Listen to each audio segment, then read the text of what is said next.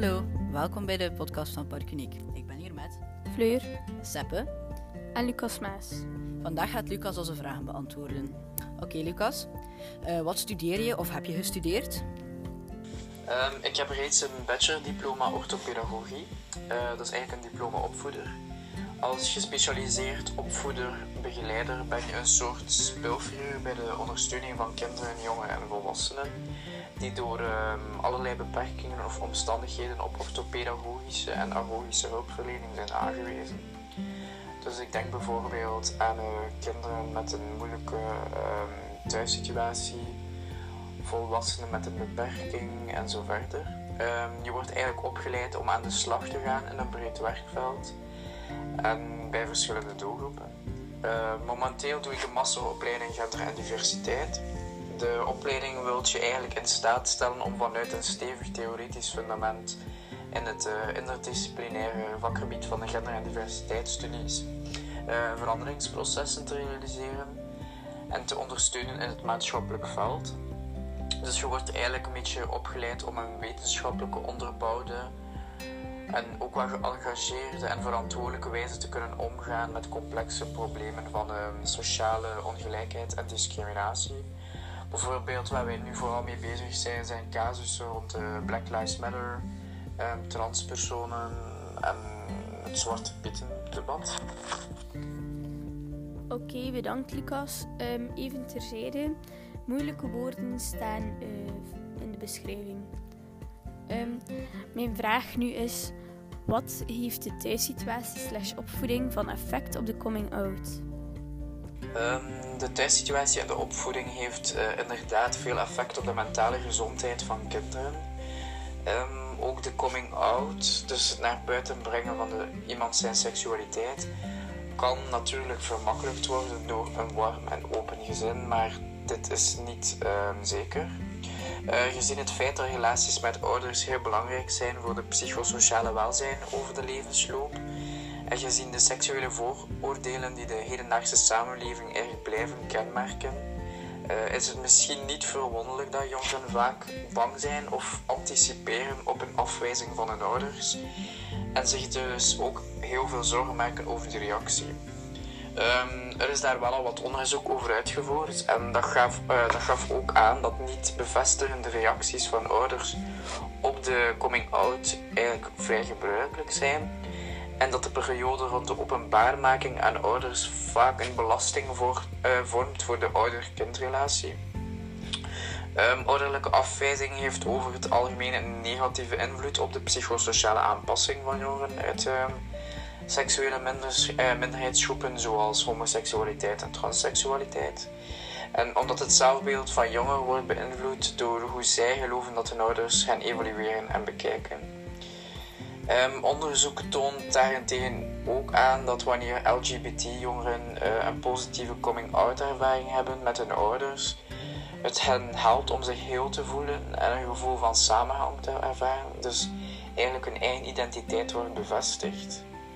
Um, tegen de tijd dat de LGBTQ-jongeren uit de kast komen bij hun ouders, zijn ze gemiddeld al drie jaar bewust van hun seksualiteit.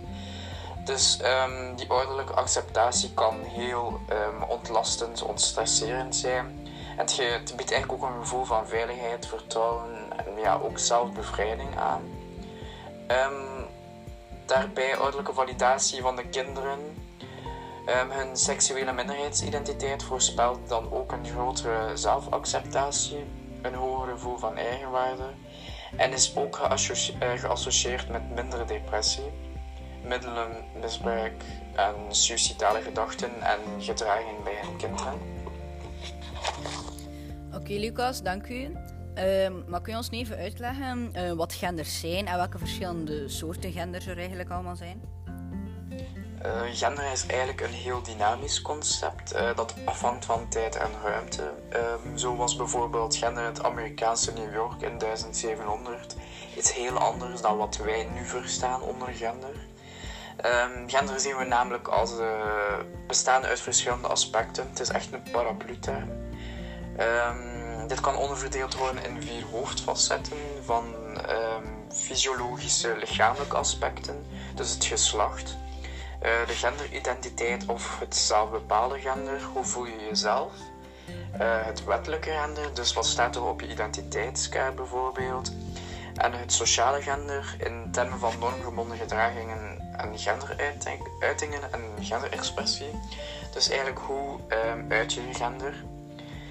Dus ook hoe vindt de maatschappij eigenlijk dat bijvoorbeeld een man of vrouw zich moet gaan gedragen. Um, vooral dit laatste is heel dynamisch. Um, enkele voorbeelden van genders zijn dus de genders man-vrouw. Dat zijn binaire genders. En alle andere genders vallen onder uh, non-binair. Zo heb je de term transgenderisme. Dat is eigenlijk wanneer iemand zich niet per se man of vrouw voelt, maar gewoon, um, gewoon een mens. Uh, transgender personen kiezen niet per se voor hormonen of operaties, maar uh, het is wel mogelijk. En dan heb je ook de transseksualiteit, want er wordt vaak wel verwisseld, deze twee. Transseksualiteit is wanneer iemand het gevoel heeft in het verkeerde lichaam te zitten en dit ook wel effectief verandert door middel van hormonen en operaties. Dus je hebt eigenlijk heel veel variaties van gender. Maar wat de meeste gemeen hebben is dat ze wel, uh, zich wel willen afzetten van die dichotomie, dus het man-vrouw denken. Men wil het eerder op een spectrum gaan zien, um, genderfluide zoals ze dat ook wel noemen. Dus eigenlijk staat gender meer op een schaal en iedereen kan zich ergens bevinden op die schaal. Niet per se man, niet per se vrouw. Oké, bedankt. Uh, aangezien je zelf tot de LGBTQ community behoort, heb je tips voor mensen die zich graag willen outen, maar niet durven? Tips die ik uit eigen ervaring kan meegeven uh, in verband met het coming out. Um, ik vind dat je eerst heel goed je eigen situatie zelf moet inschatten. Dus zeker geen overhaaste beslissingen maken. Um, niks doen waar je je nog niet comfortabel in voelt. En ook eigenlijk heel veel dingen opzoeken. En veel praten met mensen uh, waar dat je iets aan hebt. Dat kunnen je ouders zijn. Maar je kunt dan een beetje polsen van, ja, wat is uw mening daarover? Je hoeft daar per, uh, per se niet voor um, zelf je seksualiteit bloot te geven. Je kunt daar gewoon een goed gesprek uh, over hebben met je ouders. voor de rest heb ik ook veel gehad met mijn vrienden. Mijn vrienden waren eigenlijk zelf de eerste die het wisten voor mijn ouders. Um, en dat heeft mij enorm veel geholpen om zo goed te kunnen babbelen met uw vrienden. En zo kunt het eigenlijk ook een beetje een plaats geven. En op zich, een andere blik kan een beetje uw eigen um, denken relativeren. Um, Oké, Lucas, dank u voor de uitleg. Um, maar wat vind jij nu zelf van de term woke? Um, het fenomeen woke vind ik eigenlijk persoonlijk iets prachtig. Want mensen zeggen of doen zo vaak dingen zonder uh, er effectief bij na te denken. Waardoor dat ze mensen kunnen gaan kwetsen. Ze zeggen wel ja, het is niet bewust geweest. Maar dan schuiven ze het wel vaak op het feit dat het een traditie is.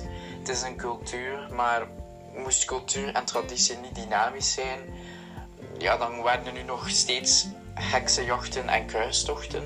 Dus ik vind het altijd een beetje een zwak excuus om te zeggen, want het is traditie, ze mogen daar niet aankomen.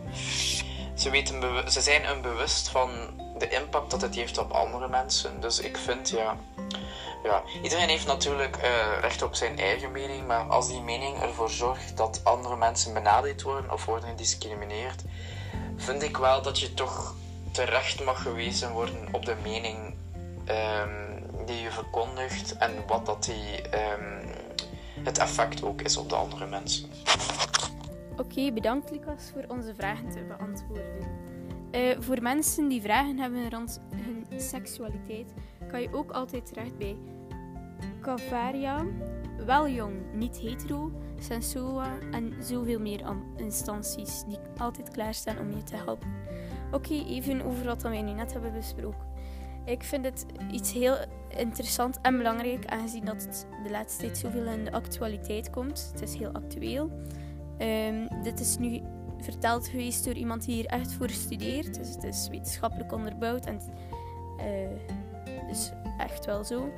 Uh, het laatste was een beetje een eigen mening. Iedereen heeft inderdaad recht op een eigen mening, maar het moet altijd respectvol blijven. Iedereen is ook maar gewoon een mens. Bedankt om te luisteren. ehm, ik hoop dat je er volgende keer weer bij bent. Dag.